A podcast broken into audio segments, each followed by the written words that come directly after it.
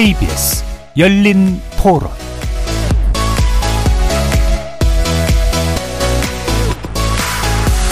안녕하십니까. KBS 열린 토론 정준희입니다.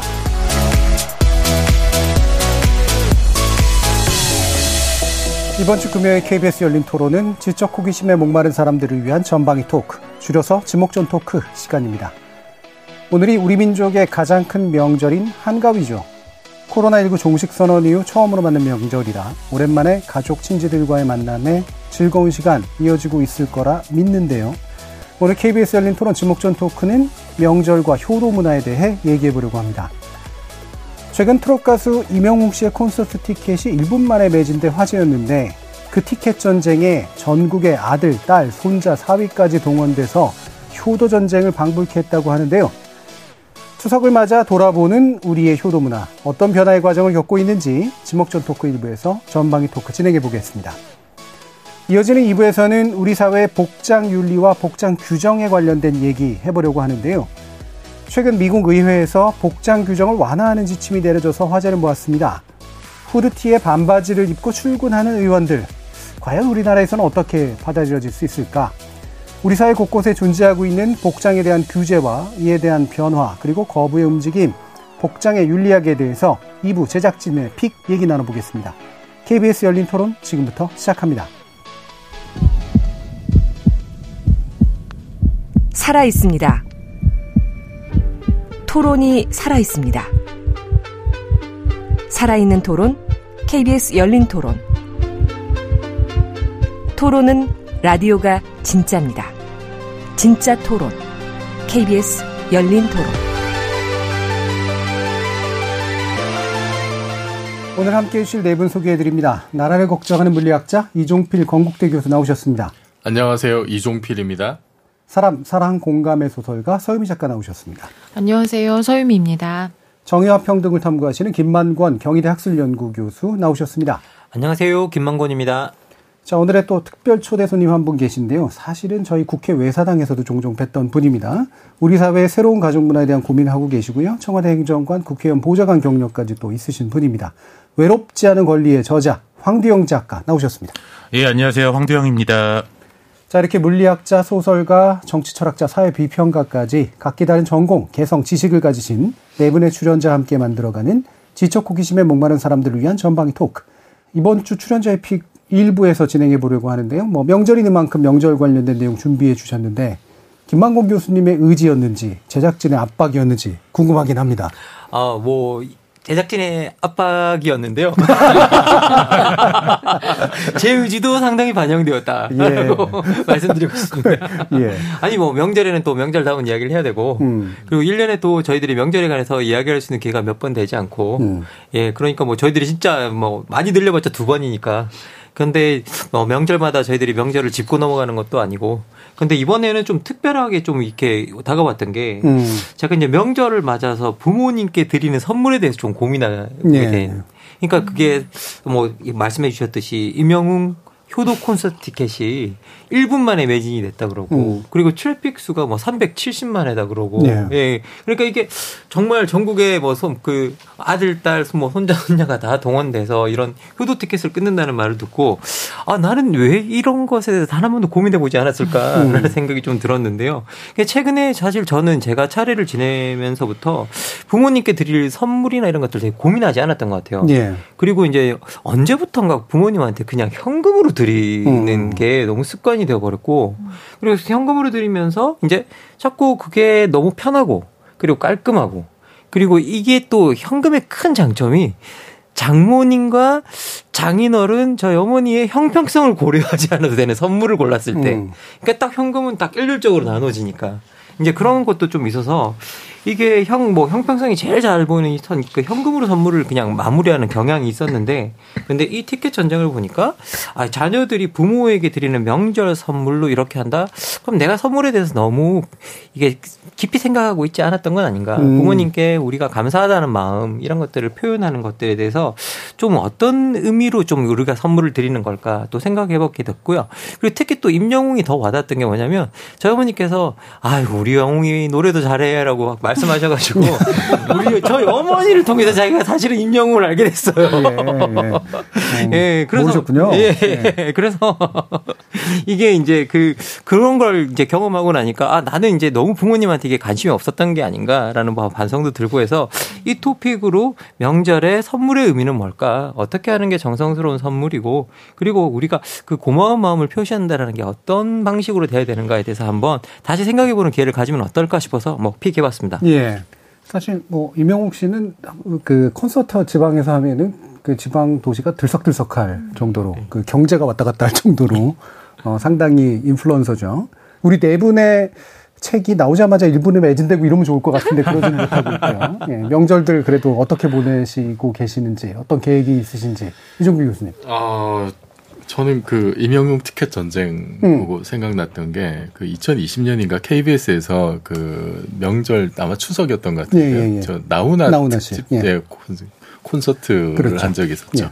그때는 팬데믹 기간이어서 뭐 이렇게 많은 사람들 모아놓고 하지는 못했던 걸로 기억나는데 그래서 다들 이렇게 그냥 집에서 TV를 통해서 음. 나훈아의 그 화려한 쇼를 음. 봤는데 그 콘서트가 너무 화제 만발이었죠. 그렇죠. 예. 예. 소크라테스 형, 테스 형도 듣고 예. 그게 그 이후에 정말 아주 센세이션을 불러 일으켜가지고 음. 이후에 그 나우나 뭐 콘서트 뭐 관련된 이런 것들도 굉장히 이제 인기가 많았고 음. 이제 팬데믹 끝나고 뭐 직접 오프라인 콘서트를 하면은 부모님을 위해서 예. 그 티켓 사주겠다고 그런 얘기들이 사실 그때부터 굉장히 많았었거든요. 그래서 야 이게 정말 팬데믹 끝나면은 어 저런 게 그때 사실은 당장 떠오르는 사람이 뭐 임영, 임영웅이나 뭐뭐 뭐 이찬원이나 이제 이런 네. 분들 그 그런 분들이 사실 떠올랐고 그리고 최근에는 그 뭐죠 임영웅 씨가 시축을 하는데 축구 경기에서 음. 시축을 하는데 팬클럽 분들이 와가지고 그 경 축구 경기장에 앉아서 끝까지 자리를 지키고 음. 그게 또 화제가 된 적이 있었죠. 음. 그 어르신분들이 난생 처음 임영웅 때문에 축구장에 와봤다고. 네, 네. 아, 그런데 이제 질서도 잘 지키고 우리는 그냥 시축만 보고 가는 게 아니라 이번 기회에 축구장 관람 그 매너도 열심히 잘 지키면서 이렇게 뭐 청소도 다 하시고 그런 굉장히 놀라운 모습들을 많이 보여줬었거든요. 그래서 사실 티켓 구하기가 굉장히 힘들다고들 해서 그 어, KBS 같은 공영 방송에서 그 나훈아 쇼 같은 이런 것도 좀 앞으로 많이 또 좀 잘 기획을 해주셨으면 그럼 또 명절도 즐겁지 않을까 네. 싶은 생각이 듭니다. 더 작가님은 명절 어떻게 보내고 계세요? 그러니까요 오늘 우리 네. 임영웅 네. 특집이 될 맞아 명절 특집 아니에요. 어 저는 어, 근데 제 주변에는 PC방 가서 임영웅 티켓 그 팅 성공하신 분이 있어요. 예. 음, 저는 저희 부모님이 임영웅 안 좋아주 아셔갖고 너무 다행이라는 생각이 음. 너무 많이 들었어요, 진짜.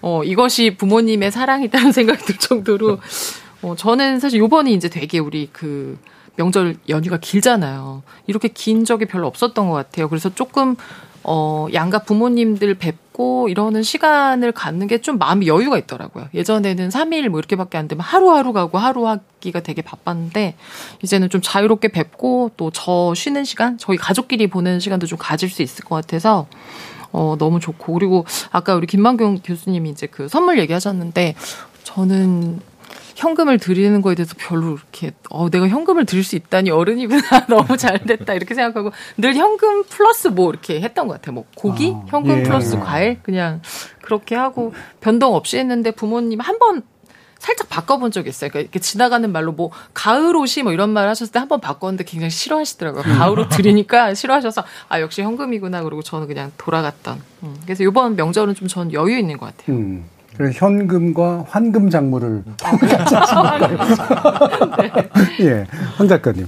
어, 저는 프리랜서다 보니까 직장인일 때에 비해서는 확실히 아, 연휴가 주는 쾌감이 좀 떨어지는. 떨어지죠. 네, 네, 네 뭐 써야 될 원고들도 음. 있고, 뭐 매체들은 계속 나가기 때문에 그냥 뭐 일을 하면서 조용히 보내고 있는데요.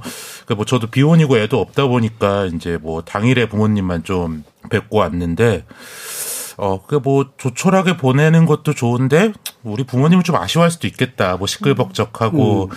가족들도 많고 좀 그런 거를 하시지 않을까? 좀 뭐 익숙해지신 것 같기도 한데 왠지 명절이면은 괜히 좀 죄송한 마음도 들고 그러기도 하더라고요. 예. 네. 그래서 죄송한 마음을 선물로 표현하시나요? 어. 저도 이제 보통 현금을 드리는데요. 그러니까 뭐 저 제가 이제 뭐 최근 4년간 한 뭐 계속 직장 생활을 하다가 프리랜서를 하다가 이렇게 번갈아 가면서 그렇게 지내고 있는데 그 계속 소득이 좀 제가 오락가락 네. 하는 편이라서 사실 뭐 지금 열심히 이렇게 뭐 연휴에도 방송을 하고 있지만 음. 회사 다닐 때보다 아직 벌이가 시원치 않아서 음. 아 근데 제가 나이는 한 살 더 먹고 음. 물가도 많이 올랐는데 아 작년만큼만 드리면 될까? 음. 5만 원이라도 더 드려야 되나? 음. 그런 거 매년 좀 고민을 하게 되는 것 음. 같아요. 갑자기 막 이렇게 숙연해지고 막 자주 불러 주십시오.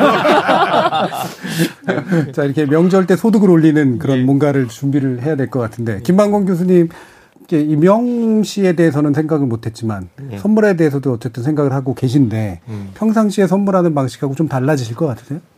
아니 뭐 그 정말 이게 사실 요즘 선물을 한다면 누군가 필요한 물건을 자꾸 음. 선물을 해줘야 된다는 강박관념이 있고 그런데 이게 뭐가 필요한지를 파악하는 게 상당히 어렵고 음. 특히 이제 부모님께 뭐가 필요하세요 물으면 부모님들의 대답은 전국의 부모님이 80%가 필요 없다. 괜찮다라고 답을 하시는 필요 없다. 그냥 현금이 낫다. 이렇게까지는 아니고. 그렇죠. 예. 저희 부모님은 뒤에까지 얘기하시는 거예요. 아, 현금. 아, 그러면 이게 필요 없다라고 한, 하는데 그러면 뭔가 저희들이 그때부터 관심법이 작동을 해야 되는데 네, 어렵죠. 이게 너무 어려운 일인 것 같아요. 그러니까 이게 선물을 뭘 해야 되는지 파악하는 게 너무 어렵고 그러면서 어머님의 아, 뭐 어머 님이나 부모님이나 아버님의 뭐 필요들을 우리가 하나하나 이렇게 이제 파악을 해 나가야 되는데 그 필요들을 또 파악해서 그걸 또 선물해 드린다고 해서 좋아하지도 않으시는 것 같아요. 아까 음. 서유미 작가님께서 음. 말씀해 주시는 것처럼 또 부모님들이 취향이 확실하신 거죠. 음. 그러면 그 취향에 맞게 그냥 하시라고 또 이제 뭐라고 해야 될까요? 또 현금을 자꾸 드리게 되는 되게 반복적인 어떤 그런 과정을 밟아가는데 그런데 이게 결국은 가장 깔끔하고 효과적이라는 걸 알면서도 현금을 드리는 일이 되게 무성의한 거 아닌가라는 음. 또그 관념에 되게 시달리게 되는 것 같아요. 네. 그래서 최소한의 성이라는 것이 무엇일까?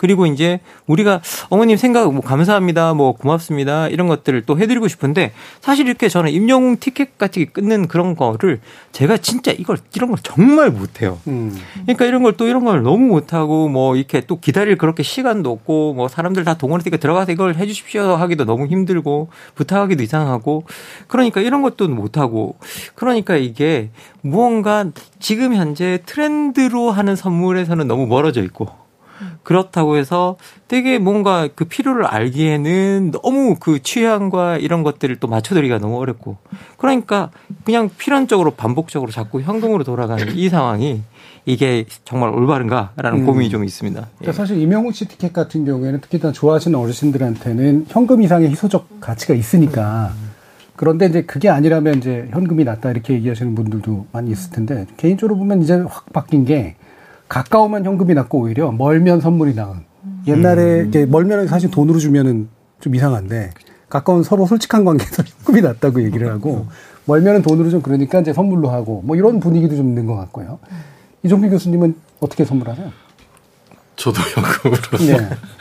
하는데 이게 사실 그 이게 세밀하게 지금 당장 필요한 게 뭘까 이게 사실 음. 좀잘 정보도 좀 부족하고 그, 제뭐 어머니 계신데 이제 가까이 그, 이제 누님네가 계시고 음. 거기 이제 조카들이 또 그 자주 왕래를 하니까 사실은 거기서 이제 정보들이 사실은 고급 정보들이 많이 음. 나오거든요.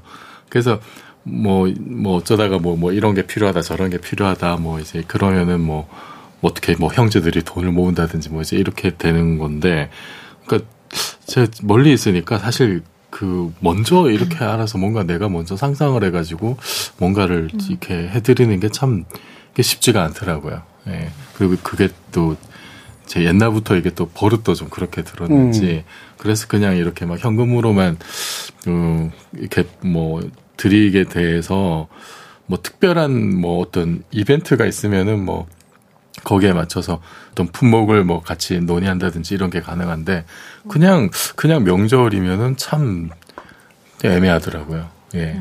그래서 음. 저도 좀 아이디어를 좀 더 잘 좀 생각을 좀 잘 더잘 해봐야 되겠습니다. 다음 음. 명절에는. 그러니까 부모님이 명확하게 뭔가를 밝히시거나 이런 성격은 아니세요? 네, 아니 아니시여서. 어, 네. 알아서 좀 해봐.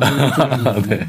네. 고기 선하시는 어, 서 작가님은. 네. 근데 확실히 우리가 평소에 작은 선물을 많이 음. 하는 사이는 좀 그러면은 좀 명절이나 이럴 때 부담감을 적게 느낄 것 같아요, 사실. 음. 근데 우리나라 사람들이 사실 평소에 이렇게 선물하는 게 되게 어색하잖아요. 네. 뭐 집에 갈 때 뭐를 사가지고 가서 이렇게 뭐 과일을 드리고 이런 건 있을 수 있지만, 근데 이제 저는 그 저희 어머니 아버님하고 좀 가까이 사는데 가까이 살고 자꾸 뭘 물어보고 하니까 좀 작은 선물을 자주 하게 되더라고요. 음. 그래서 저희 아버지가 이제 뭐 어른들 인터넷 쇼핑을 잘 못하시니까 어디서 뭘 먹고 오면 이제 물어봐요. 음. 야 무슨 쌍화차 뭐가 맛있던데 그거 어디서 사? 그럼 이제 제가 그거 사다 드리고 뭐 이런 식으로 이제 하다 보니까 좀 작은 선물을 많이 하니까 뭐 그렇다고 명절 때 드리는 게 변하는 건 아닌데 아 이렇게 좀 뭐라 그럴까 진짜 필요하신 것도 드릴 수도 있고 또 현금도 드릴 수 있고 이렇게 하니까 좀 좋더라고요. 그래서 제가 아까 말씀하신 것처럼 우리가 가까울 때 오히려 돈을 주고 멀 때는 조금 신경 써서 선물을 하는데 어 가끔은 어른들이 현금만 받고 싶지는 않을 수도 있을 것 같아요. 음. 그래서 저도 어, 필요하신 거나 혹은 잘 모르시는 거. 아, 뭐, 이렇게 먹어보니까 뭐가 좋더라. 뭐 이런 거 사다 드리면. 그래서 저는 처음에 그 샤인머스켓도 처음 제가 사다 드렸거든요. 네. 저희 아빠 그냥 청포도인 줄 알고 네, 네. 저렇게 비싼 요물 같은. 아니, 왜, 뭐, 왜, 뭐, 저게 뭐, 막 네. 이러면서 사다 드릴 때 먹어보시면, 아, 이게 그래서 비싸구나. 이렇게 하셔서 우리가 가, 관심을 많이 갖자야 진짜 선물을 할 수 있는 것 같아요. 음. 그러니까 현금만이라는 표현을 쓰셨잖아요. 음. 선물만 하면 싫어하시지 않을까요? 아, 당연하죠. 현금만은 안 돼요. 현금과 선물. 예. 아, 자, 부담을 느끼고 계시는 작가님. 어, 근데 뭐, 어, 부모님들도 다 성격이 다 다르실 텐데, 예. 저희 어머니 뭐 MBTI 테스트를 해본 적은 없지만, 음. 뭐 누가 봐도 확신의 티것이, 티, 티셔서, 예. 제가 몇 번은 이제 좀 예쁜 봉투를 사다가 거기다 현금을 담아드렸는데, 음. 그냥 계좌이체를 하라고 귀찮다고, 이걸 다시 넣으러 가기가 예. 귀찮다고, 그러니까 예. 제가 어머니한테 뭐 계좌이체를 예. 해드려도, 음. 어머니가 그 돈을 실제로 만지지 않고, 음. 이제 어머니 카드 결제 기금으로 이제 카드사로 음. 바로 넘어 넘어가는 식으로 거래가 이루어지는데요. 거래가. 네. 그러니까 뭐 제가 이제 뭐 몇 번 이렇게 좀 물건도 사드리고 했는데 그러니까 저희 어머니도 이제 은퇴하시고 이렇게 별로 이제 평소에 이렇게 하는 일이 많지 않으시다 보니까 물건을 고르고 사는 것 자체가 너무 즐겁고 이제 소일거리인데 어 제가 그거를 방해하는 것 아닌가? 음. 뭐 어머니가 뭐 가령 뭐 어떤 가전 제품이 필요하고 싶다고 하더라도 이제 뭐 매장도 가서 구경도 하시고 해야 되는데 음. 제가 먼저 결정을 하는 게 오히려 더 싫으신 것 같아서 음. 그리고 요새는 또 유통 채널이 워낙 발전하다 보니까 이제 어르신들도 그 뭐 제 부모님한테 필요한 거를 저보다는 홈쇼핑 채널이 더 잘 알고 네, 있어서 네, 네. 가령 뭐 제가 뭐 관절에 좋은 건강식품을 골라서 사다 드려봤자 음. 대동소이한 걸 홈쇼핑에서 또 사시더라고요. 네. 아 그래 내가 이걸 사는 건 낭비다. 음. 그래서 그냥 이 소비의 즐거움을 느끼도록 나는 그냥 지원을 하자 그런 예. 정도의 마음을 바꿔 먹었습니다. 그 어머님이 T라서 그러셨을 수도 있고 혹시 생각보다 의외로 뭐 이종필 교수님 정도 연세 연배거나 이런 건 아니죠 부모님이. 네. 온라인에 능하시 거나. 아 근데 또 유독 이제 연배에 예. 비해서도 그 모바일 환경이나 그런 거에 능하신 분이셔서. 예. 네. 그래서 직접 사시는 걸또 좋아하시더라고요. 음. 그리고 김만 교수님이 여전히 그래도 현금에 현금을 예. 드리는 현금 으로 뭔가 하는 거에 대해서 약간 꺼리는 게 좀 있으신 것 같은데. 예, 그 사실 이게 그 저도 이게 아무 처음에는 생각이 없었다가 음. 정말 임영웅 콘서트 티켓을 이렇게 끊는다는 걸 보고 음. 그리고 사실 또 돌이켜 보니까 어머니께서 계속 뭐 어떤 가수들의 콘서트나 이런 것들을 언급해 오셨던 것 같아요. 아, 그래요. 예. 네. 아, 그러면 내가 이걸 왜 한 번도 생각해 보지 못했을까?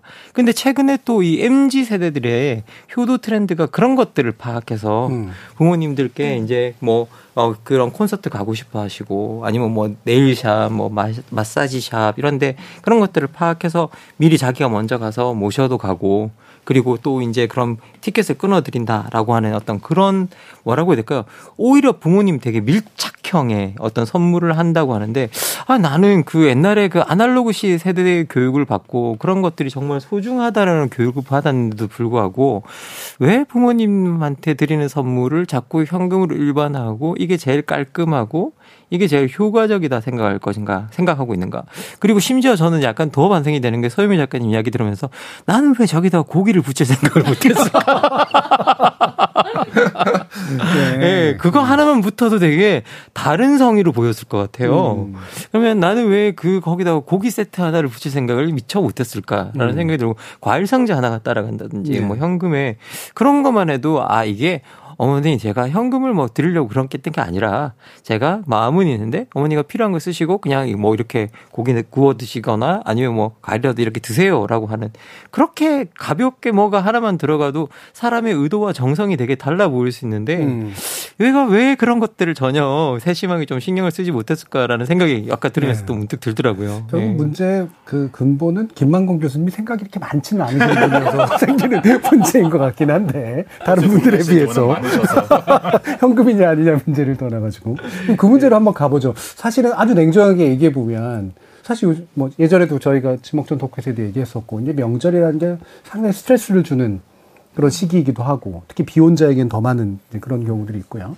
요즘은 옛날만큼 친척들 모여서 뭐 이렇게 즐겁지도 않고 어 그냥 효도라고 하는 것이 약간 그냥 의무 방어전 같은 그런 느낌 이런 게 솔직히 좀 있지 않나. 근데 마음으로 우러나오는 그래도 효도가 없진 않을 텐데 이게 핵심은 이렇게 잘 결합되는 방식이 잘 안 만들어지는 것 같긴 한데 정말로 잘해드리고 싶어서 특정 잘해드릴 시기에 잘해드리는 어떤 문법 이런 게 좀 약간 헷갈리고 있지 않나 네, 그런 생각이 좀 들거든요. 어떠세요? 좀 이런 부분. 어, 그러니까 뭔가 시대가 많이 바뀌었고 음. 저희 집만 하더라도 이제 내년부터는 설 추석 전부 차례를 안 지내기로 했거든요. 음. 그런 것이 오는 새로운 또 어떤 명절 문화가 또 바뀔 것 같고 저희 집안 같은 경우에는 그럼 뭐 명절 당일날 뭐 할 거냐 뭐 이런 거부터 그러면 이제 뭐 예를 들어서 뭐 선물을 드리는 것이 이제 현금 대신에 어떤 뭐 가족 여행이 될 수도 음. 있을 거고 그런 변화를 좀 기대를 해볼 수 있는데 돈은 더 들 것 같아요. 결과적으로 대부분 그렇죠. 예. 네. 움직이면 돈이잖아요. 근데 어. 그 어떤 느낌이 드냐면은 이제 그, 런 그런 변화도 있지만은 근본적으로 우리 사회가 인구 구조가 굉장히 좀 음. 이렇게 급격하게 노령화 사회로 가고 음. 있고 그래서 노인이 노인을 부양하는 이런 구조로 이제 음. 가는 거잖아요. 그렇죠. 그 젊은 사람도 제 고향이 부산인데 부산에 가니 가면은 늘 하는 얘기가 부산에 남은 건 노인과 바다밖에 없다고 이런 얘기들 하고 있고 예. 그 어르신들은 이제 실감을 하시는 음. 거죠. 정말 젊은 사람 없다는 게. 음. 그럼 젊은 사람 줄어들고 그 나이 드신 분을 부양하는 세대는 그렇죠. 점점 줄어들고 예. 그럼 그것이 사회 전체적으로도 뭐 파급력이 있겠지만은 그게 또 각 가정이나 이런 데서도 사실은 여러 가지 문제가 또 이제 있을 수 있잖아요. 그래서 아 이게 그 연세가 이제 굉장히 이렇게 그 초고령으로 넘어가시는 어르신들을 그럼 60대, 60대, 70대가 뭐 한 8, 90대 정도 되는 어르신들이 이제 음. 그 이제 노후를 부양을 하는 이제 이런 구조가 될 텐데 근데 사실은 어, 뭐, 요즘 다들 건강하긴 하지만, 뭐, 6, 70대 되더라도 사실은 뭐, 경제적으로 자유로운 것도 아니고, 몸이 아플 수도 있고, 음. 이제 이런 상황에서 효도를 하는 것이 어, 떤 식의 효도가 이루어질 것이냐. 이거는 음. 우리 사회가 옛날에 겪어보지 못했던 일일 그렇죠. 것 같아요. 네. 이게 그냥 뭐 아흔 백세까지 사신다 이게 굉장히 드문 일이면 뭐 상관이 없는데 지금은 그렇게 드문 일이 아니 아닌 음. 상황이니까 이거를 어떻게 자녀와 부모가 함께 이렇게 나이 먹어 가고 또 때로는 뭐 아플 수도 있고 이런 상황을 슬기롭게 대처하는 방법이 뭘지 이게 쉽지 않을 것 같고요. 음, 음. 그 다음에 또 이제 지금 젊은 mz 세대 같은 경우에는 mz 세대는 아까 말씀하셨던 이제 뭐 디지털화된 여러 가지 선물들 뭐 음. 뭐 앱으로 뭔가를 주문해 주고 그 방법 가르쳐 드리고 인생 네컷 찍고 이런 것도 음. 한다고 하더라고요. 그런데 지금 MZ 세대는 스스로도 느끼기에 우리는 부모 세대보다 더 잘 살 수 없을 것 같다. 음. 라고 하는 걸 자각하는 첫 세대인 거잖아요. 어, 그럼 거기서 사실은 그 효도를 그러면 어떻게 해야 될 것인가? 옛날 옛날에 우리 전통적인 방식은 자식들은 어쨌든 열심히 일해서 부모보다 더 잘 살게 되고 음. 그래서 돈 많이 벌어서 부모님 호강시켜 드리자. 이런 것이 사실 전통적인 어떤 교회 방정식이었는데 지금은 그런 방정식이 작동하지 않을 수도 있겠다는 생각이 드는 거예요. 어, 지금 젊은 세대들이 그렇죠. 그 윗세대보다도 훨씬 더 잘 살게 되는 풍요로워질 가능성이 낮은. 예, 그렇게 음. 높지 않은 상황이어서 그래서 아마도 이제 그런 것들이 그 MZ 세대가 효와 부모를 바라보는 어떤 그 관점 이런 것도 좀 사실 많이 바뀌지 않느냐. 음. 어, 그래서 이게 참 저 답을 찾기가 좀 쉽지는 않은 것 같은데 근데 어쨌든 이게 나이 드신 분들이 더 나이 드신 분을 부양하는 문제를 개개인에게만 떠넘겼을 때는 음. 사회적 비용이 너무나 커질 수 있고 이거는 좀 어떻게든 우리가 그 국가 전체적인 문제로 한 번은 좀 고민해 봤으면 좋겠습니다. 음. 여기 MG에 제일 가까우신 분이 그래도 황, 황 작가님이신데. 그런가요? 예. 아까 이제 부담도 느끼시기도 하고, 뭐 비혼이라는 위치 또 좀 더 이제 소득의 어떤 불안정성 이런 것도 있으실 테고, 생활의 불안정성. 이제 부모님이 이른바 이제 이런 명절 때 좀 봉양을 좀 제대로 했으면 좋겠다라고 하는 그런 마음을 갖고 계신 게 막 느껴지시나요? 아니면 또 그렇지는 않으신가요? 어, 뭐 티를 안 내시려고 음. 하시는 것 같아요. 뭐 이렇게 음. 뭐 제가 묻어내서 안 느끼는 것, 제가 이렇게 무의식적으로 안 느끼고 싶은 것도 있는데 묻어나게 저희 부모님은 잘 티를 좀 덜 내시기는 하시는데 이제 음. 전통적으로 막 전래동화에 나오는 효자 효녀라는 것들은 막 뭐 부모에게 뭐 매일 아침 문안을 드린다던가 뭐 3년상을 치른다던가 그런 것들이 약간 효도의 개념이고 좀 일반하면 정성을 들여서 예. 효도를 하는 건데 근데 지금의 효도는 뭐 그런 일차적인 돌봄 기능 같은 건 상당 부분 사회화되고 또 시장화 음. 되었기 때문에 그 약간 효도가 내가 어떠한 직업을 갖고 내가 어떠한 사회적 지위를 갖춰서 부모에게 자랑거리가 되느냐. 음, 자랑스러운. 네네. 그런 것들이 돼서 뭐 매일 인사드리는 백수 아들보다는 바빠서 돈을 돈 버느라 바빠서 안 보이는 음. 그런 아들이 나아지는 그런 사회적 문화인데 근데 말씀 뭐 이 박사님께서 말씀하신 대로 이제 부모 세대보다 더 잘 살기 어려운 세대가 되고 있고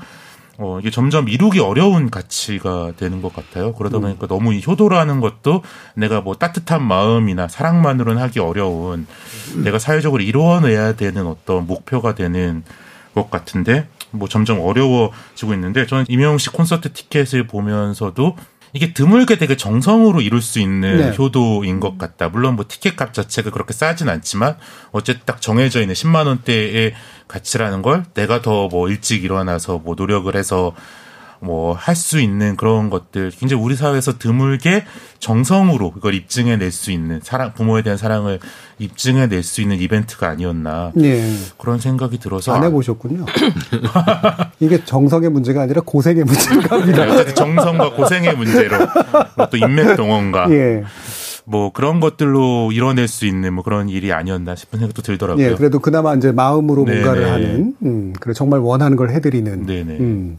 이런 봉양의 왔다 갔다 하는 미묘한 눈치라는 게 있잖아요. 부모님하고 음. 자식 세대하고 음. 늘 부족하게 느낌 갖고 뭔가 음. 죄의식이 있고 그쵸. 하지만 약간 짜증도 나고 그쵸. 이런 눈치 게임 어떻게 하세요? 아니 이게 사실 생각해 보면 어느 날인가부터 이제 그 우리가 일정 연령이 되면 내가 해야 되는 의무가 있다라고 음. 생각이 들고 그리고 저 같은 경우에는 유학 생활을 또 너무 길게 네. 했고 그 유학 생활을 하는 동안에 또 이렇게 부모님을 모시는 일은 또 누나들이 다 음. 수행을 했고 그리고 이제 아버님께 아버님이 딱 그 세상을 뜨시고 난 다음에 이제 사실 그 제가 유학생활을 그때 한 2년, 2년 정도 남아 있을 무렵이었는데 이제는 이제 그 누나들도 어머니를 모시는 일은 네가 좀 해줬으면 좋겠다라고 음. 이제 딱 그걸 말 그 말씀을 하시고 그러면 그걸 들었을 때 아 내가 이 의무를 수행할 때가 왔구나라는 생각이 들고 그래서 이제 돌아와서 부모님을 모시고 이제 뭐, 뭐 효도를 해야겠다고 생각하는데 막상 그 효도를 하면서 가장 어려운 건 뭐냐면 이게 부모님이 진짜 필요하신 게 뭔가를 파악하는 일이 너무 어렵고 음. 그리고 더 나가서 이제 아까 이제 황동 작가님께서도 말씀해 주셨지만 이게 결국은 부모님들이 항상 자식들을 이야기할 땐 뭔가 내세울 게 있는 뭔가 그런 것들이 위치에 자꾸 가야 되는데 자꾸 이제 아들은 어, 어 유학을 갔다 와서 바깥으로 나돌고 그리고 이제 제가 하고 싶은 일과 저희 네. 그 어머니께서 원하시는 일 사이 아주 미묘한 격차가 생기기 시작하고 음. 그러면 거기서 그것을 조정하는 일 같은 것들을 했을 때 그러면 어머니가 진짜 바라시는 일을 하는 게 내가 진짜 효도하는 길일까? 아니면 내가 원하는 삶을 살아서 내가 행복한 게 진짜 효도하는 길일까? 음. 여기에 대해서 이제 고민을 하게 됐던 부분들이 있었던 음. 것 같아요. 근데 그 양쪽 사이에서 아주 그 미묘한 개, 갭이 있고 항상 음. 존재하고 그러니까 내가 행복하면 어머니가 행복할 거야라는 생각하지만 그 내가 아무리 만족하고 있다고 이야기를 해도 어머니는 뭔가 전통적으로 이때까지 유학 갔다 온 사람들이 따라가는 길들이 다 있고 네. 그러면 그걸 따라가기를 계속 원하시는 부분들이 또 있고 음. 그러면 어머니께서 원하시는 게 그걸 알 면서도 그걸 해드리지 않고 내 마음대로 가고 있다라는 거에 대한 뭔가 미묘한 죄책감들이 항상 있는 것 같아요. 그러면 뭔가 이렇게 그런 것들을 아, 좀 뭐라고 해야 될까 그런 미안함 그런 걸 담아서 뭔가 이렇게 선물이라도 뭐라도 제대로 뭐 해야 된다는 그런 생각이라도 조금씩 있는데 이제 그런 것들이 잘 안 될 때 파악이 안 될 때 차라리 이제 제가 한번 어머니께서 인도 성지순례를 한번 가고 싶다고 말씀하셔서 그런 거는 이제 또 너무 명확하니까 뭐 어떻게라도 해드릴 음. 수가 있잖아요. 뭐 누나들하고 상의를 해서 해드릴 수 있고 음. 명확하게 뭔가 해드릴 수 있는데 이제 그게 그 항상 그 효도라는 지점이 그런 부분이 있는 것 같아요. 부모님이 바라는 자식의 삶. 그렇죠. 그리고 음. 자식이 살고 싶은 삶 사이에 그것이 그 일치하면 너무 좋은 건데 음. 그 사이에 갭이 항상 존재할 때 그 갭을 어떻게 메우느냐를 가지고 이제 계속 눈치를 봐야 되고 그리고 그게 그 눈치를 보는, 보는 과정 속에서 부모님도 상처받는 일이 생기고 저도 상처받는 일이 생기는데 그런 것들을 사실은 또 잘 메꿀 수 있는 계기들이 이렇게 명절 때 선물 한번 자려도 되고 뭐 대화를 한번 자려도 된다고 생각이 되는데 항상 그것 때문에 좀 고민이 많은 부분이 있는 것 음. 같아요. 예. 이게 이제 공통적으로 번듯함의 문제. 그렇죠. 번듯함의 문제죠. 번듯함의 문제. 그다음에 사실은 이제 번듯함만으로 해결되는 게 아니라 물질적인 지지도 바라고 심리적인 지원도 바라고 사실 이게 이제 결합되어 있는데 보통 보면 이제 여성분들은 심리적인 것들은 비교적 잘 해결을 하시더라고요. 근데 물론 이제 시댁과 또 이제 친정 사이는 좀 다르긴 한데 음. 커뮤니케이션 쪽에서는 좀 더 나은 것 같아요. 남성들에 비해서는 음. 확실히. 그런 어떠세요? 그 실제로 그러신가요?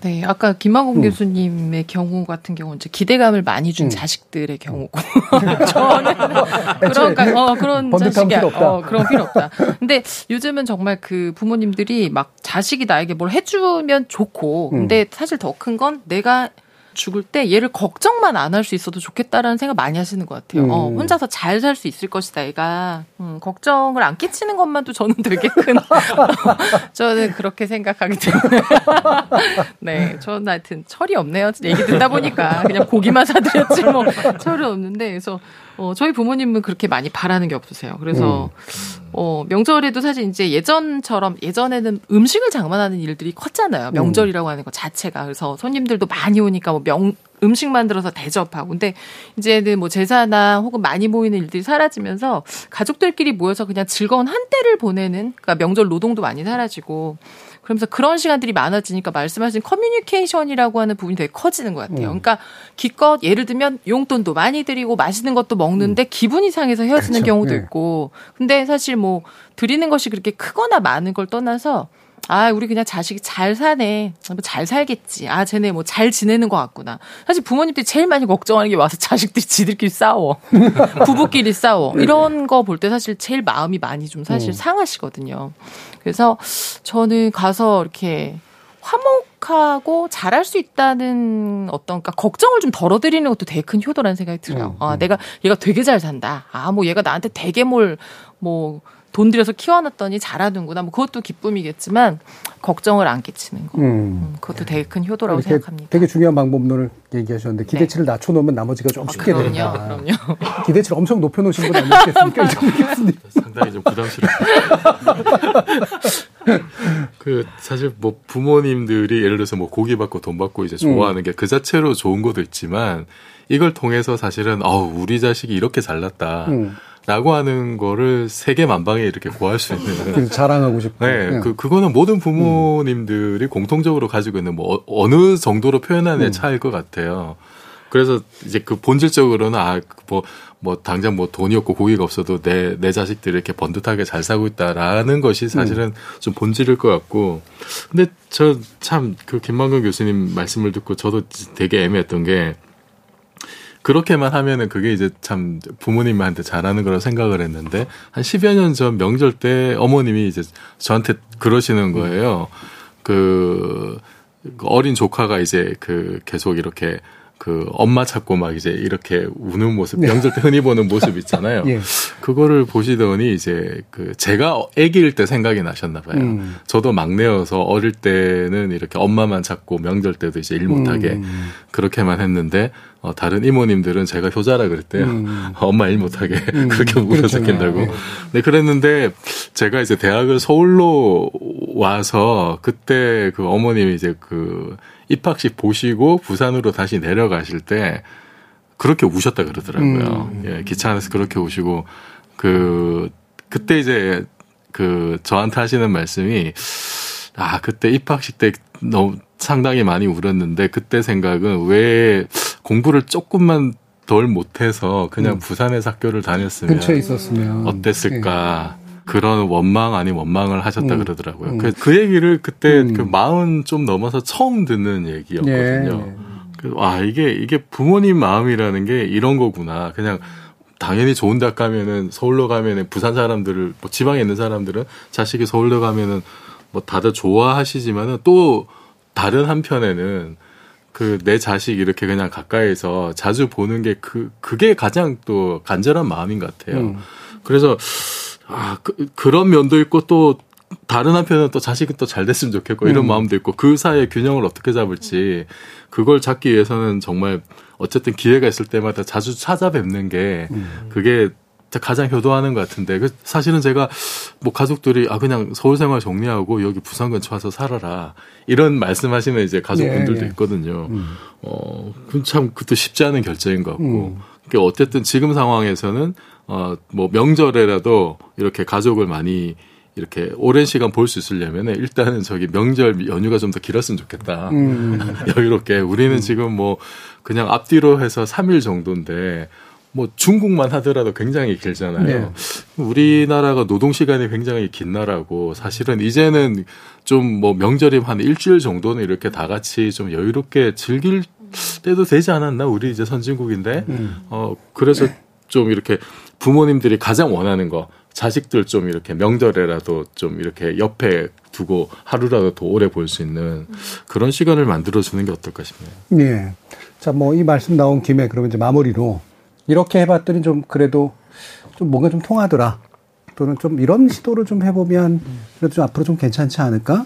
뭐 실패할 수도 있겠습니다만 나름대로 명절과 효도, 이제 봉양 뭐 이런 것들을 접하시는 각자의 어떤 생각들 한번 좀 들어보면 어떨까 싶은데요. 황 작가님부터 말씀 주실까요? 글쎄요, 뭐 참 뭐 원론적인 이야기지만 음. 이제 그러니까 봉양에 대한 책임을 어느 정도 사회가 음. 해줘야 이제 가족들끼리는 정말 순수한 마음으로 사랑하고 즐겁게만 지낼 수 있는 것 같아요. 이제 음. 얼굴을 볼 때마다 아이한테 돈을 달라고 할까? 내 부모님 돈을 줘야 하지 않을까? 와, 또 막, 아, 또 내년에는 어떻게 하지? 뭐 그런 생각들이 계속 들면은 사실 순수하게 사랑할 수 있는 마음도 사실 사라져 버리기 때문에 근데 우리 사회 워낙 노인 빈곤 문제가 심각하잖아요. 그런 문제를 좀 시급하게 사회에서 해결을 해줘야 어, 부모와 자식 간 또 다른 가족들 사이에서도 굉장히 순수한 마음으로 명절을 즐길 수 있지 않을까 그런 음. 생각을 해봤습니다. 아니 뭐 이렇게 뭐 효가 무너졌느니 뭐니 여러 우리가 그런 이야기를 많이 하지만 여전히 많은 사람들이 특히 우리 젊은이들 제가 2017년에 의식조사한 것만 봐도 20대들 대부분이 부모님께 진정으로 효도하고 싶어 한다라는 어떤 네, 그런 것들이 나와요. 예. 그게 나오고 20대의 83.2%가 효도는 자녀로서 해야 하는 마땅히 하는 의무다라고 대학 내일 20대 연구소가 부모와의 관계 및 효에 관한 20대 인식 조사 연구 리포트에 네. 이제 이렇게 실려 있어요. 어, 그러면 대부분의 젊은이들조차도 이제 뭐 우리가 뭐 요즘 버릇이 있니 없니 막 그래도 다 모든 게 대부분의 세대들이 부모님한테 잘하고 싶어 하고 효도하고 싶어 하는 마음은 있는 것 같고요.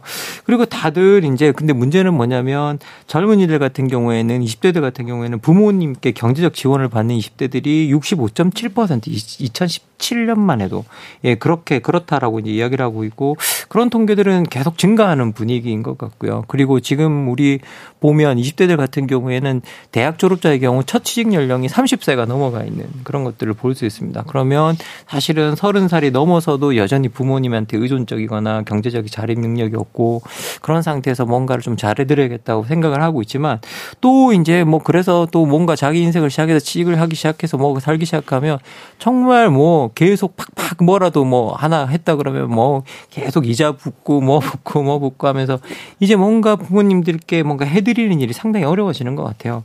그래서 이제 이게 우리가 되게 물질적인 방향으로 바뀌어가고 있지만 효가 어떤 방향으로 가야 된다 이건 말을 못 드리겠지만 하는 사람도 받는 사람도 이제 좀 형식적인 것보다 내용적인 것에 좀 집중했으면 좋겠고요. 그러니까 뭐 임영웅 콘서트 티켓 대란 보면서 이게 형식인지 내용인지 잘 모르겠지만은 그런 게 아니다 아니더라도 그냥 가까운 마사지 샵, 네일 샵 같은 거를 같이 다니면서 이 작은 일상의 선물로도 서로 감사를 나눌 수 있었으면 어떨까라는 생각입니다. 음. 예. 이종필 교수. 김만국 교수님 말씀하신 그 음. 그 여론조사 결과 보면은 부양과 순종이 어떤 효의 본질이다라고 하는 의견이 20대 같은 경우에 음. 21% 정도밖에 안 음. 되더라고요. 음. 지속적인 교류와 사생활 존중이 76%. 그래서 이게 뭐 부모님의 노후를 책임지겠다 이런 개념들은 좀 많이 퇴색되고 있고 오히려 거기에 대해서는 좀 사회적인 책임을 좀 이렇게 요구하는 경향이 강해지는 것 같아요. 그 김병의 효자 없다 이런 얘기 있잖아요, 네. 사실은. 네.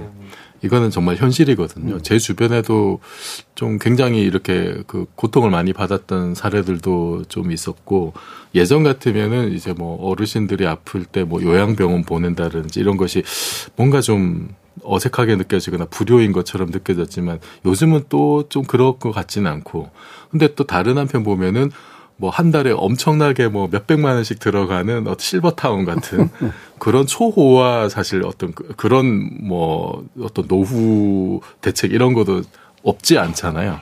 근데 또 다른 한편에서는 뭐 요양병원에서 이게 아프신 분들 제대로 그 뭐 간병이나 이런 것이 안 돼가지고 뭐 이렇게 병을 새로 얻는다라든지 이런 좀 극단적인 사례들이 좀 많이 보이는데 이거를 어떻게 좀 줄일 수 있느냐. 그래서 그런 어긴 병에도 효자가 있을 수 있게 좀 사회적인 책임도 함께 좀 나눠가는 방법을 좀 찾아보면 좋을 것 같습니다. 음. 네, 서, 서 작가님.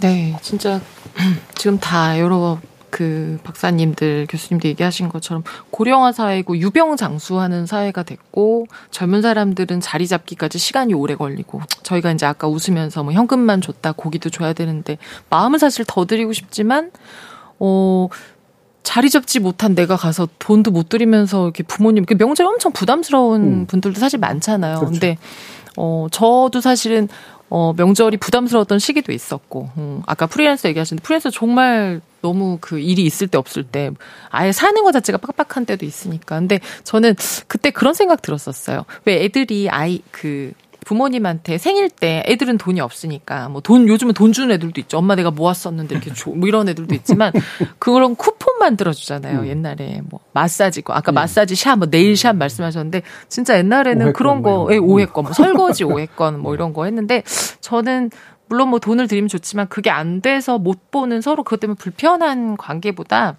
저는 저희 아버지는 말씀하시는 거 되게 좋아하세요. 음. 들으면 안 들으면 가끔 어, 저는 이렇게 작정하고 가서 아빠랑 음. 얘기할 때 있거든요. 음. 내가 이건 토크권 이거 쓴 거라고 내가 이거 음. 돈으로 못 사는 걸 맨날 제가 그 얘기를 하는데 그런 거라도 해서 그러니까 효라는 게 꼭 돈의 문제만은 아니다라는 생각이 들어서 음. 네 같이 얘기도 좀 해드리고 같이 뭐 영화도 좀 보고 많이 돈은 들지 않는 그런 음. 것도 할 수 있지 않을까라는 생각이 들어요. 음, 예. 자, 어, 어, 한과일을 맞아서 어, 지금 변화된 상황에서의 명절과 효도의 의미 그리고 선물이라는 건 어떤 것일까 한번 고민해보는 시간 마련했는데요. 어, 1부는 이 정도로 마치고 이어지는 2부에서 어, 지금 복장에 관련된 이야기 또 한번 나눠보도록 하겠습니다. 여러분은 지금 KBS 열린 토론과 함께하고 계십니다. 토론은 치열해도 판단은 냉정하게. 복잡한 세상을 바꾸는 첫 걸음은 의외로 단순할지도 모릅니다. 평일 저녁 7시 20분. 당신을 바꾸는 질문. KBS 열린 토론 정준희입니다. 지적 호기심에 목마른 사람들을 위한 전방위 토크. 소설가 서유미 작가, 정치철학자 김만건 경희대 교수, 황두영 작가, 그리고 물리학자 이종필 건국대 교수 이렇게 네 분과 함께하고 있는데요. 2부 제작진의 픽은 복장입니다. 드레스 코드 정도로 일단 얘기하는 게 맞지 않을까 생각되는데 이른바 이제 문화적으로 또는 음, 규율적으로 특정 복장을 입어야 한다 또는 특정 복장은 안 된다 라고 하는 것에 대해서 기본적으로 어떤 생각들을 가지고 계시는지 한번 네 분 이야기 들어볼게요. 서 작가님부터. 네. 어, 저는 이거 요번에 이제 픽 받으면서 그 바로크 시대 작곡가들 음. 어, 17세기, 18세기 남자분들 그 귀족들 보면 초상화에 보면 흰 가발 쓴게 네. 되게 많잖아요. 음. 근데 그게 그때는 유럽 상류 사회의 그 어떤 그 예의였다고 해요. 네. 흰색이 이제 지성과 권위를 상징해서 어떻게 내가 이렇게 그냥 머리 그리고 검은 뭐 예를 들면 갈색 머리를 보이냐. 그래서 흰 가발을 쓰고 그리고 그게 이제 지위가 높을수록 컬도 더 많고 더 크고 그리고 심지어 그 위에다 더 하해라고 음. 막 전분이랑 파우더도 막 뿌렸다고 음. 하더라고요. 근데 이제 그게 시간이 지나면서 지금 우리가 봤을 때는 예전에 저도 막 바로 시대 그 작곡가 막 핸델 이런 뭐야 이 사람 막 이러면서 봤었단 말이에요.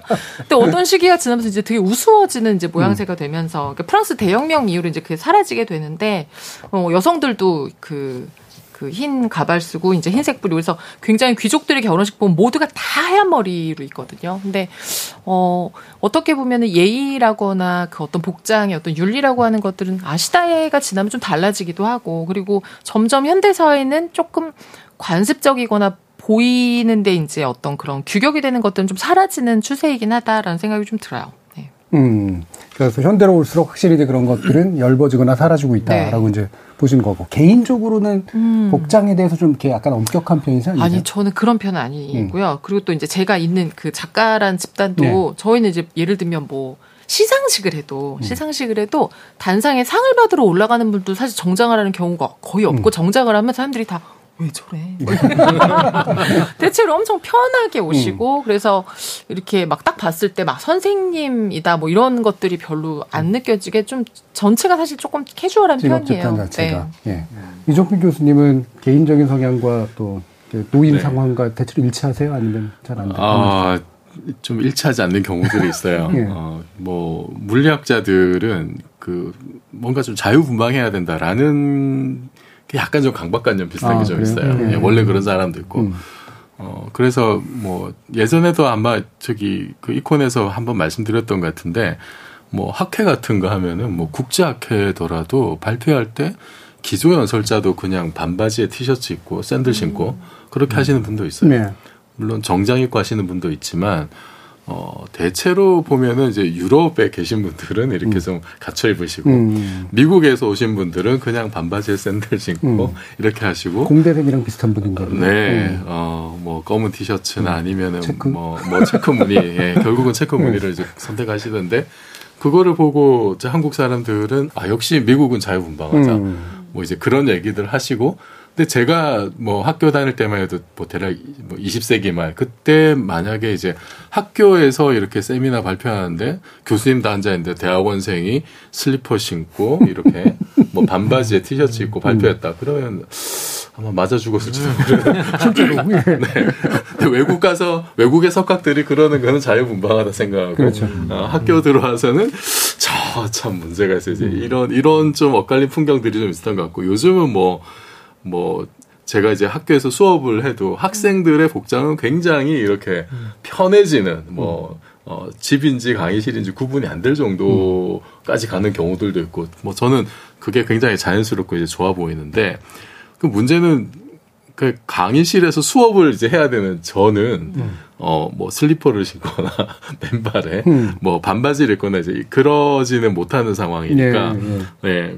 그거는 나름의 그 규범이 있어서 그런 건가 아니면 개인적으로 그러시나요? 어, 규범이 아마 있긴 있을 텐데 음. 그 규범이 뭔지 따져보지 않더라도 음. 먼저 이렇게 그 검열을 하게 되죠. 아 그래도 내가 학생 앞에서 이제 가르쳐야 되는데 또 반바지를 입고 할 수는 없지 않느냐라는 그런 좀 그런 게 있죠. 그래서 뭐 어, 가급적이면 뭐 자켓은 좀 입으려고 하고 음. 이제 그런 그렇습니다. 음. 예. 제가 이제 그 김한근 교수님을 리버럴리스트라는 거 알기 때문에 일단 제일 나중으로 하고 네.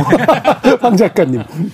저도 뭐 복장에 그렇게 크게 신경 쓰는 네. 스타일은 네. 아니긴 한데 이제 평소 직업은 프리랜서 작가니까 사실 네. 뭐 집에 있다 보니까 복장이랄 게 없고 근데 뭐 가끔 이제 뭐 방송을 하러 할 때면은 어떤 날은 방송이 굉장히 짧은 날은 제가 막 머리도 막 세팅을 하고 옷도 셔츠를 꺼내 입고 이걸 한 시간도 안 돼서 다시 집에 와서 벗을 때도 있거든요. 그럼 머리를 예. 이렇게 막 다시 감으면서 아, 내가 이 5분을 나오자고 이걸 음. 해야 되나 그런 생각.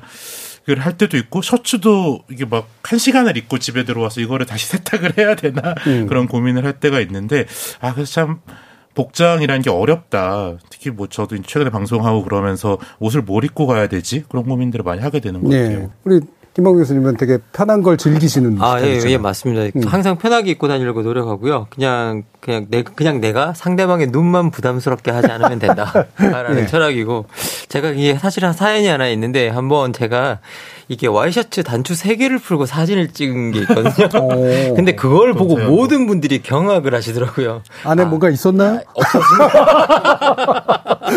그래서 그 이후로 아, 음. 3개는 절대 풀면 안 되는구나. 라는 이제 룰을 가지고 딱 두 개까지만 어. 푸는 거로 이제 정해서 이제 그런데 어쨌든 저 같은 경우에는 뭐 제가 남의 복장에 대해서 이야기하기에는 제가 그만큼의 규율을 가지고 있지 않는 사람이고요. 음. 저는 아까 이제 이종필 선생님께서 이제 아, 내가 그래도 학생들을 가르치는 사람인데 수업에 반바지를 입고 들어가면 안 되겠다라고 음. 생각해서 안 입고 들어가셨다고 하는데 저는 사실은 여름 학기 같은 때는 반바지 그냥 입고 갔었거든요. 음. 음. 이게 덥고 여름 학기 고 뭐 이게 그본 학기도 아니고 좀 그러면 보는 눈도 많이 없고 그러면 그냥 편하게 반바지 입자라고 해서 그냥 갔었는데 이게 어 제가 이제 이게 제가 이제 한국 국가마다 그 복장의 맥락이 있는 것 같아요. 네, 네. 같은 게 뭐, 어, 어느 업계도 뭐 마찬가지겠지만 아까 물리학계도 우리나라와 또 다른 국가가 그 복장의 코드가 다르듯이 각각의 어떤 국가마다 그리고 어떤 자기가 있는 어떤 그 영역마다의 어떤 그 복장 드레스 코드라는 것들은 반드시 존재하는 그렇죠. 것 같고요. 그리고 그 코드를 얼마나 잘 맞춰주는가도 사실은 어떻게 보면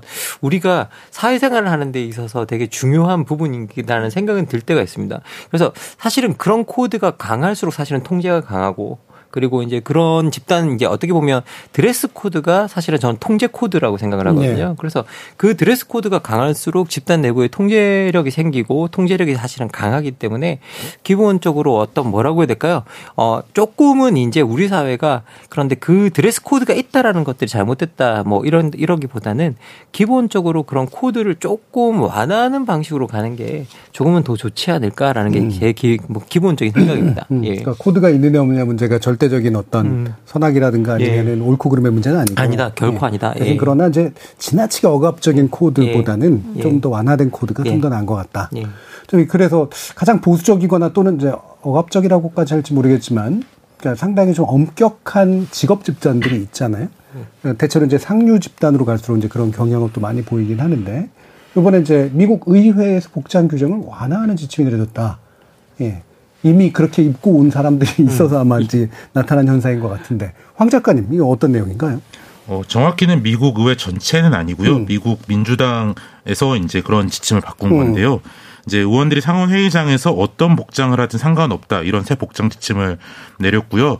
그 전에도 뭐 명문화된 규정이 있던 건 아닌데 엄격한 정장을 착용하는 게 좀 관행이었습니다. 어, 이렇게 된 거는 민주당 소속 존 페터먼 의원 때문이란 해석들이 나오는데요. 그는 이제 펜실베니아 주지사 시절에 상원의원에 출마할 때부터 좀 캐주얼한 차림으로 선거 유세를 해서 화제가 되었고요. 의, 원이 당선된 이후에도 후드티와 반바지 차림으로 의정 활동을 이어갔는데 뭐 이제 최근 의회에서 복장 규제 탓에 본회의 투표에 참여하지 못하고 회의장 구석에서 별도로 투표하는 음. 그런 사건들도 있으면서 이런 논란을 겪으면서 이제 민주당 원내대표는 좀 자유롭게 해라 이렇게 했는데요.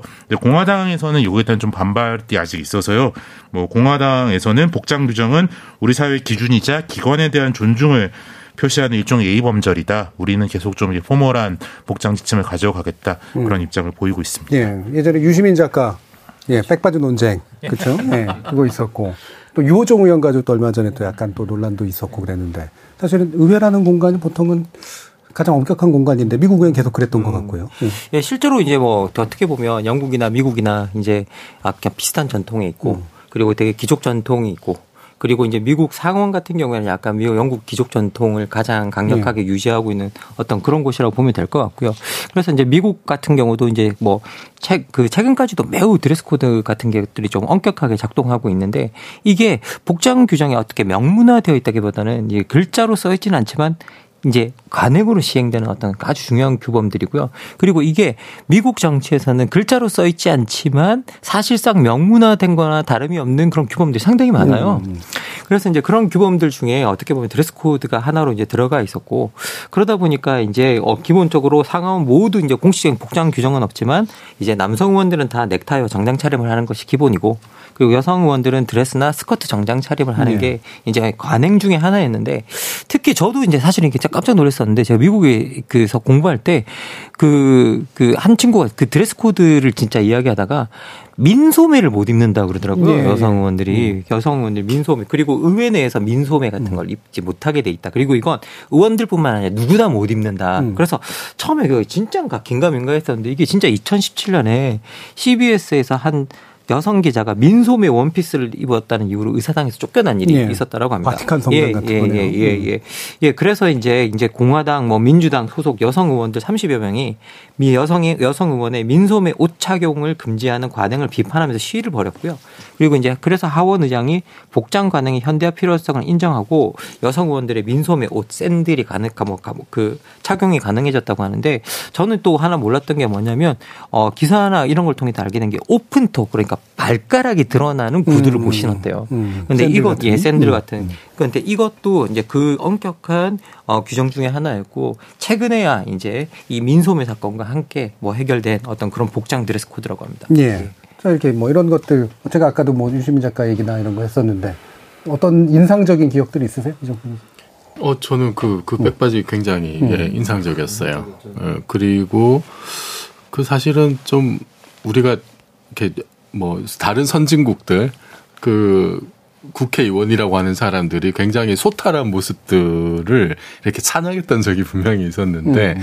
뭐 국회의원들이 이렇게 비서 같은 것도 대동하지 않고 자전거 타고 음. 출퇴근한다라든지 복장도 좀 캐주얼하게 있고 일만 잘하면 되지 복장이 무슨 문제냐 그런 어떤 좀 부러움의 시선으로 봤던 적이 있었는데 막상 우리 국회에서 그런 일이 벌어지니까 이게 논란이 됐던 게 참 그 우리 사회가 좀 이렇게 좀 모순된 음. 내지는 좀 약간 위선적인 것도 있지 않느냐 싶고 그리고 어 우리나라 국회는 여전히 지금도 21세기가 한참 지났는데도 좀 그러니까 특정 직업군 법조 계열 그쪽 분들이 너무 과대 대표된 거 아닌가라는 음. 느낌이 들어요.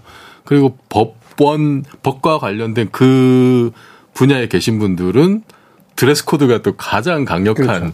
어떤 사회 중의 하나인 것 같고 그것이 네. 일종의 어떤 권위와 권력을 의미하는 것처럼 또 돼 있는 것 같고 또 그게 이렇게 국회까지 이어지는 것 같고 근데 국회는 결국 이게 민의의 정당이고 다양한 사람들, 다양한 국민들을 대표할 수 있으면 그게 좋은 거잖아요. 그러면은 그 복장조차도 좀 허용의 폭이 넓어야 되는 거 아닌가. 그 입고 있는 옷만 보더라도 아 저 사람은 나랑 비슷한 사람이다. 뭐 예를 들어서 어떤 뭐 노동자 작업, 작업복을 입고 온다라든지 그러면 훨씬 더 친밀감이 들고 그리고 그런 복장을 입은 사람이 국회에서 발언을 할 때, 뭐 법안을 제시할 때 내가 누구의 대표로 지금 이 자리에 있는가를 훨씬 더 좀 심각하게 생각할 수 있는 여지도 생기지 않을까 음. 싶고요. 아마 그 류호정 의원이 그렇게 그 원피스였나요? 그렇게 좀 강렬한 색깔의 옷을 입고 하늘하늘 원피스였죠. 네네네. 네. 그거도 그러니까 뭐 약간 눈살이 찌푸려질 수는 있지만은 아 우리나라의 젊은 여성들이 저렇게 입고 생활을 하는데 그러면은 그 모습이 이렇게 비춰졌을 때, 아, 우리나라의 국회에는 이렇게 20대 여성을 대표하는, 젊은 여성을 대표하는 사람이 저기 있고, 저 사람은 그거를 인식하고 지금 일을 하고 있다. 그것이 일종의 어떤 책임감을 더 부여를 할 수도 있을 것 같아요. 그래서 음.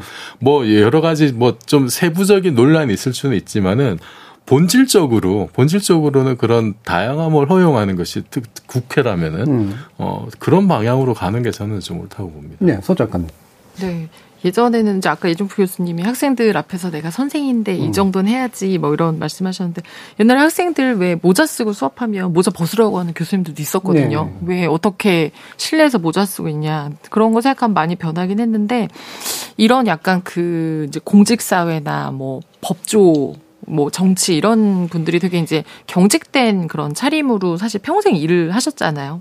이런 분들이 퇴직을 하면 그러니까 옷을 입을 줄 모르시니까 친구들을 만날 때도 퇴직을 했는데 셔츠에 정장 바지를 입고 나가고 그러다가 아 이게 좀 불편하니까 그러니까 전부 등산복을 입으시는 거예요 이분들이 이분들의 드레스 코드는 전부 등산복. 등산을 안 가도 그냥 생활이 다 등산복이에요. 네. 그러니까 제가 보면 좀 안타까운 면도 있어요. 다른 걸 입어 본 적이 없는 거고 다른 옷을 네, 편하기도 음. 하겠죠 뭐 잘 안 가려봐도 냄새도 안 나고. 네. 본인, 본인들만 냄새를 못 느끼는 거예요. 네. 옆에서 다 느껴. 근데 아무튼, 어, 진짜 그, 아까 이제 그 정치하는 분들 얘기했는데 예전에는 여성 의원들이 바지 정장도 못 입었거든요. 네, 그 그렇죠. 그 바지 정장 입고 나왔다가 그 예전에 황, 그 황산성 환경처 장관이 음. 바지 정장 입고 나와서 업무 보고했다가 난리가 났었는데 이제는 또 바지 정장 너무 자연스럽고 그래서 저는 뭐 류호정 의원이 입었던 원피스 부분은 어떤 부분에서는 굉장히 이제 본인의 다른 태도를 보이고 싶었던 것도 있었다는 생각이 들어요. 사실 옷이라는 거는 본질은 아니거든요. 그렇죠?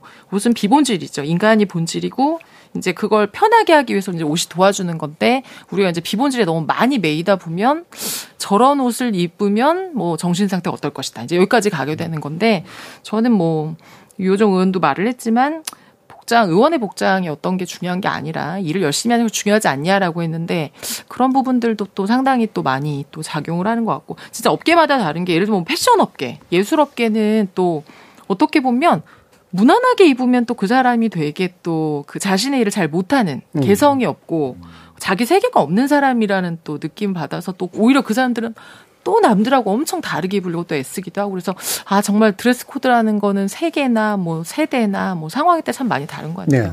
그러니까 뭐 직업이 됐던 특정 사회가 됐던 네. 나름대로 코드가 아예 없기란 굉장히 불가능할 것 같은데 음. 아까 말씀한 것처럼 네. 너무 엄격하냐 아니면 완화돼 있냐 또는 음. 어느 정도 다양성을 허용하느냐 그 차이는 있고요. 또 이제 복장이 이제 비본질이라고 표현하셨는데 저는 또 복장이 꽤 사람을 보여주는 수단이라고 음, 음. 생각도 사실 하거든요. 저는 음. 한80% 맞는 것 같아요. 제가 짐작하는 사람에 대해서 봤을 때. 예. 그래서 이제 뭐, 뭐, 류호정 의원이나 유시민 전 의원 말고도 17대 때 이제 담병호 의원님 같은 네네네. 경우에는 약간 노동자들이 많이 입는 점퍼 같은 네. 거를 자주 입고 이제 음. 등원하시기도 하셨고, 뭐, 강기갑 의원 한복 같이 네. 뭐, 그렇게 좀 다른 옷을 보이긴 했는데요. 이게 뭐 류호정 의원이나 유시민 의원님처럼 아예 파격적으로 하고 나오면은 그것 자체가 좀 메시지가 되는데 저도 이제 국회 생활을 좀 했었다 보니까 국회가 사실 좀 본회의장이나 상임위원장 같은 게 더워요. 이게 좀 옛날 네. 음. 건물이기도 하고 사람이 많기도 하고 이제 공공기관에 뭐, 뭐 냉방 온도 그런 네. 것들이 있어서 꽤 사실 더운데 이제 그 뭐 젊은 의원들이나 그런 사람들은 습관적으로 이제 뭐 자켓을 벗고 음. 있는다든가 타일을 안 맨다든가 그런 경우가 있는데 그러면 이제 뭐 대놓고 뭐라고 하진 않지만 약간 원로급 의원들이 뭐 식사를 하거나 그런 또 사석에서 음. 아 그래도 그런 건 좀 국민들이 안, 안 좋게 볼 수 있다. 음. 아무리 더워도 꼭 자켓과 타일을 해라. 그리고 또 이제 젊은 분들은 의원님들도 뭐 정장에 운동화를 신는 경우가 음. 많은데 뭐 회의 들어올 때는 운동화 신지 말아라. 음. 그런 뭐 잔소리를 좀 들었다. 그렇게 약간 비공식적인 그런 좀 압박들도 있긴 있습니다. 국회 음. 내에서는. 네. 참, 뭐, 국회야 뭐, 뭐, 우리나라도 아마 국회만 앞으로도 바뀌긴 할 것 같긴 한데, 네. 결과적으로 그럼 이런 복장에 대해서 좀 어떻게 해나가야 될까. 그러니까 나름의 이제 원칙, 나름의 방향성 뭐 이런 것도 좀 필요할 것 같은데, 저, 제가 이제 믿건대는 어, 나의 복장은 허용되길 바라지만 남의 복장은 함부로 평가하는 그런 성향이 분명히 사람들은 있는 것 같긴 하거든요. 네, 네. 아니, 뭐, 기본적으로 이게 그, 이게 정치 쪽에서 들어가면 항상 복장이라는 것들, 의복을 어떻게 네. 통제하는가는 정말 중요한 이슈였습니다. 네. 그것 자체가 계급이기도 하고, 그렇죠. 권력이기도 하고, 권위이기도 하고 그리고 사실 복장은 우리가 정치가 어떤 의식적인 부분이 항상 있잖아요. 그러면 그 의식의 가장 중요한 파트가 또 복장이었어요. 그렇죠. 그러니까 이 복장을 가지고 이제 이야기를 하는 부분이 있고 특히 정치학 쪽에서는 뭐 정치의 가들 이제 그런 것들이 여전히 내려오는 부분들이 또 있고요. 심지어 저, 저는 제가 유학 시절에 한번 아무 생각 없이 식당에 들어갔다가 드레스 코드 때문에 쫓겨난 적이 음. 있었어요. 음. 여기는 정장하지 않으면 밥 못 네. 먹는다. 비싼 데가 아, 예, 예, 아, 예. 그러니까 한번 시도했다가 역시 복장 때문에 옷 살 돈이 없어서 예, 쫓겨난 밥을 비싼 밥을 못 먹었는데 한번 시도해봤다가 이제 못했던 적이 진짜 진짜로 음. 있었는데요. 그래서 그런 것들이 어떻게 보면 복장을 가지고 다 통제를 하고 이제 그런 부분들이 분명히 있는 것 같아요. 그리고 기업도 어떻게 보면 우리 기업에 있는 사람이 어떤 옷을 입고 뭘 하고 있는지를 가지고 자기 기업의 아, 그 정체성을 드러낸다고 네. 해야 되나요? 그런 부분이 조금 더 있는 것 같고 그래서 우리나라 대기업들 같은 경우에 뭐 삼성 같은 경우가 가장 먼저 뭐 반바지 입어도 돼. 뭐 이렇게 괜찮아. 이런 것들도 했던 것도 어떻게 보면 우리 회사는 이렇게 좀 자유로운 복장 코드에서 자유롭게 사고하는 사람들이 일하는 곳이다라는 것들을 좀 보여줬던 것 같고 그리고 우리나라 우리나라 IT 기업, 뭐 전 세계적으로 그렇지만 IT 기업 쪽에서 일하시는 분들은 거의 다 복장 코드가 사실상 없으시고 복장 코드가 없는 게 복장 코드더라고요. 음. 거기는 음. 생각해 보니까 그게 어떤 그런 자유로움 자체가 어떻게 보면 어 자기들의 발상 자체를 갖다가 드러내는 방식. 인 것 같고요. 그래서 기본적으로 그 항상 저는 그게 코드가 없는 것처럼 보이지만 그 코드가 없는 네. 것 안에서도 항상 자기의 정체성을 표현하고 자기들이 사고하는 방식, 행동하는 방식을 드러내는 게 복장이라고 생각해요. 음. 그래서 분명히 그런 부분들이 있는데 문제는 뭐냐면 우리 공간 안에 있는 사람들이 거기 들어가면 자유로운 코드든 자유롭지 않은 코드든 다 천편일률적이에요. 네, 네, 네. 자유로운 곳에서도 천편일률적이고 자유롭지 않은 곳에서도 천편일률적이라는 네. 말은 사실은 자유롭게 보이는 그곳이 음. 별로 자유롭지 않다라는 뜻일 네. 수도 있거든요. 생각해 보면. 그래서 우리가 어떤 복장이라는 것들이 어떤 공간에 들어갔을 때 얼마나 다양하게 다른 복장을 하고 있고 그리고 다른 것들을 하고 있나가 저는 그 건물, 그 직 종, 아마 뭐 그 회사들의 어떤 그 다양성의 분위기를 드러내는 것들이 음. 아닌가라는 좀 생각이 들고요. 그리고 기본적으로 우리가 생각해 보면 지금 뭐 이렇게 제가 이건 웃긴 이야기일 수도 있겠지만 기후 변화 같은 것들을 거치면서 정말 더워졌잖아요. 네. 그러면 이제 우리가 어떤 일의 능률 이런 것들을 생각하고 에너지 전략 이런 걸 이야기하면서도 반바지를 못 입게 한다거나 뭐 그런 식으로 좀, 좀 시원한 복장으로 좀 일을 하면 오히려 그게 에너지 효율이나 모든 것에 다 좋을 텐데도 불구하고 어, 드레스 코드라는 것 그런 것들을 강조하면서 못하게 한다거나 그리고 또 특히 서비스직으로 들어가면 그게 네. 정말 통제가 또 심하잖아요. 음. 그래서 그 서비스직에 계신 분들이 사실은 그 복장 속에 가두어져서 저는 어떤 사고하거나 생각하거나 행동하는 것들이 어떻게 보면 딱 천편일률적으로 뭐가 만들어지는 느낌이 있거든요. 물론 서비스의 일관성 그런 것들을 그런 복장으로 만들어낸다는 생각도 있지만 한편으로는 그런 것들이 기존의 관행에서 뭔가를 탈피하게 못 하게 만드는 어떤 그런 요소가 되는 건 아닌가 싶어서 음. 이런 복장에 관해서 우리가 어떤 기업이든 뭐든 어떤 어떤 토끼는 단체든 그런 복장들을 어떻게 함으로써 자기의 어떤 그 내부의 다양성과 어떤 창조적 발상을 늘릴까 이런 부분도 좀 신경을 어, 써야 되는 건 아닌가라는 예. 생각은 듭니다. 예. 어, 굉장히 훌륭한데 어려운 말인 것 같아요. 네, 되게 코드 안에서도 예. 자유로운 변형. 예. 야, 요걸 예. 어떻게 이제 그 균형을 맞출 것이냐. 참, 참 어려운 말인데 어, 그 말씀 속에 보니까 이제 자유로워 보이지만 알고 보면 천편일률적이다. 이 부분이 딱 박히는데 그렇지 않으십니까, 물리학자님들? 저는 그 영화 오펜하이머에 예. 보면은 예, 로스 알라모스 연구소 지어놓고 과학자들 불러 예. 모아놓고는 너네 이제 다 군인 신분이야, 음, 군복 입어 음, 음. 이런 장면 나오고 네. 오펜하이머도 이제 그렇죠. 군복 입는 이런 모습 네. 나오는데 결국은 이제 과학자들이 우리가 무슨 그러니까. 이러면서 이제 반대해서 결국은 음. 이제 복장을 좀 자유롭게 입었던 것 같은데 그 장면이 일단 떠오르고 어 역시나 그 복장이 뭔가 행위의 본질을 너무 과도하게 압도하면 안 된다는 음. 생각이 들어요. 그러면은 정말 그렇게 군복 입혀놨으면 핵무기 제대로 못 만들었을 것 같거든요. 음. 그리고 국회의원들이 이렇게 좀 엄격한 복장을 요구하는 거는 제 생각에는 그만큼 여기는 국, 국민에 대한 예의와 품위를 지켜야 된다라고 하는 의미가 강한 것 같아요. 네. 그 만약에 지금까지 국회의원들이 국회에서 그렇게 예의를 지키고 매너를 지키고 품위 있게 국민들을 위해서 그런 식으로 국정을 펼쳐왔다면 그러면은 음. 사람들이 박수를 보냈을 거예요. 네, 옷 아무나 입어도. 예. 아니요. 그러니까 뭐 옷을 좀 드레스 코드가 좀 엄격하더라도 어, 음. 아, 그렇지. 여기서는 음. 내가 말 한마디라도 조심해야 되기 때문에 음. 그래서 내가 옷 하나 입는 것도 굉장히 조심해야 되겠구나. 음, 내용과 형식이 일치한다 네. 이거죠. 옷 음. 하나 입는 것이 그렇게 엄격하다면은 음. 내가 국회에서 말 한마디 하는 거, 법안 하나 내는 것에서도 굉장히 신중하고 다른 모든 음. 국민이 봤을 때 야, 정말 품이 있는 사람들이구나. 우리나라를 맡겨도 된 사람들이구나. 이런 신뢰관계 형성이 될 텐데 현실은 정반대잖아요. 그렇죠. 그래서 그 복장 규정보다도 정말 본질적으로 과연 국회에서 국민을 위한 그런 일들을 하고 있는지 그거부터 저는 좀 따져보는 게 그러면은 뭐 복장 규정을 엄격하게 하더라도 다들 이제 음. 이해를 해줄 거라고 저는 생각을 하고요.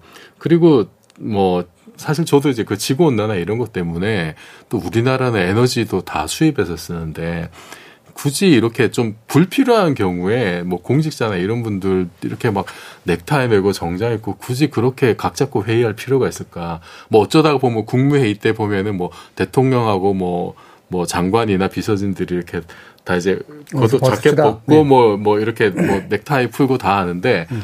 그거도 보면은 너무 전부 다 그냥 흰색 셔츠만 입고 있고 사실 준비해 온 네, 거죠. 똑같은 형태로 이건 예. 누가 봐도 이거는 그냥 세팅을 해놓은 음. 건데 그게 너무 더 또 답답해 보여요. 사실은 음.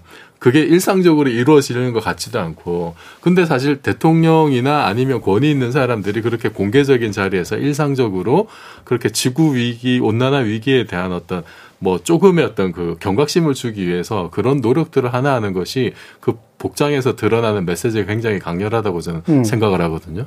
어, 그래서 저는 방송에서도 조금은 융통성을 발휘하는 게 좋지 않을까. 음. 이게, 이게 앵커 하시는 분들, 대체로 보면은 여성 앵커 분들은 굉장히 다채로운 복장을 많이 입는데, 남성분들은 거의 구분이 안 되거든요.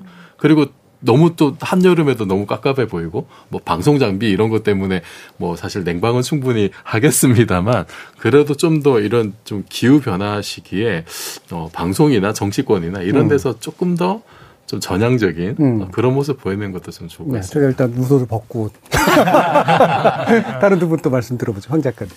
뭐 저도 약간 기후 변화의 측면에서 그러니까 뭐 이렇게 쿨비즈로 입는 것도 좋은데 그 옷을 많이 만들고 옷을 많이 사는 것 자체가 사실 기후 변화를 굉장히 음. 촉진시키는 원인이고 이제 뭐 옷 분야에서 탄소 배출이 10% 된다 전 세계에서 그렇게 된다고 해서 우리가 깔끔한 옷, 뭐 이렇게 좋은 옷을 입어야 예의다라는 것을 전 세계적으로 좀 규범을 바꿀 때가 되지 않았나. 오히려 낡은 옷을 입고 편하게 입을 수 있는 옷을 입는 게 좀 어떻게 보면 새로운 시대에 맞는 뭐 복장 예절이다 그런 생각이 좀 들어서. 음.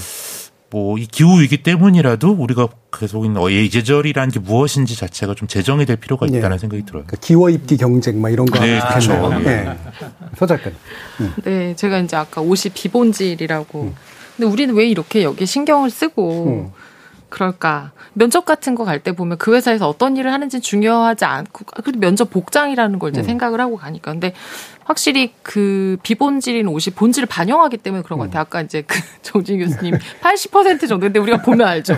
오 저런 무늬를 모자에 꽃을 저렇게 이러면서 이제 생각을 하니까 예, 네, 그렇죠. 상당히 이제 어떤 본인의 기호나 이런 것들이 음. 이제 드러나게 되는데 음 그런 것 같아요. 그 젊은 사람들은 항상 끊임없이 뭔가 조금 규율이나 이런 것들 깨기를 원하고 그런 것들 안 하려고 하고 하라고 하면 그러니까 캐주얼 데이라는 게 있는 것 자체가 평소에는 정장을 입고 규율을 맞춰야 하니까 이제 음. 그걸 푸는 날들이 존재하는 거잖아요. 저 예전에 회사 다닐 때도 캐주얼 데이가 있었는데 저희가 어떤 어 남자 그 간부님이 계속 이제 캐주얼 입고 오신데 저희가 음. 저분은 사복 금지해야 된다.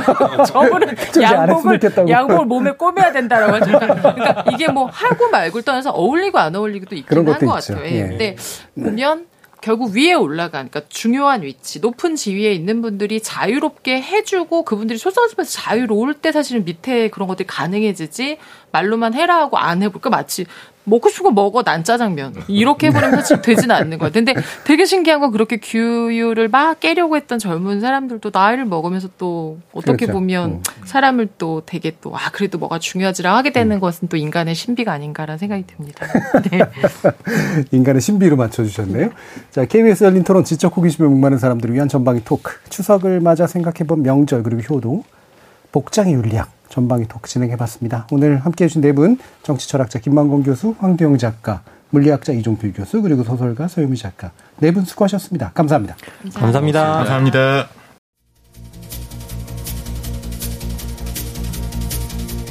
명절, 효도, 복장 모두 문화의 일부고 각 사회의 각 시대적 관습의 형태로 표현되죠. 따라서 사회가 달라지고 시대가 바뀌면 필연적으로 변할 수밖에 없는 운명에 있습니다. 다만 변하지 않는 게 있다면 함께 하기 위해서 서로 존중해야 할 것이 있다는 거겠죠. 부디 존중하는 평안한 추석 보내시기 바랍니다. 지금까지 KBS 열린 토론 정준이었습니다.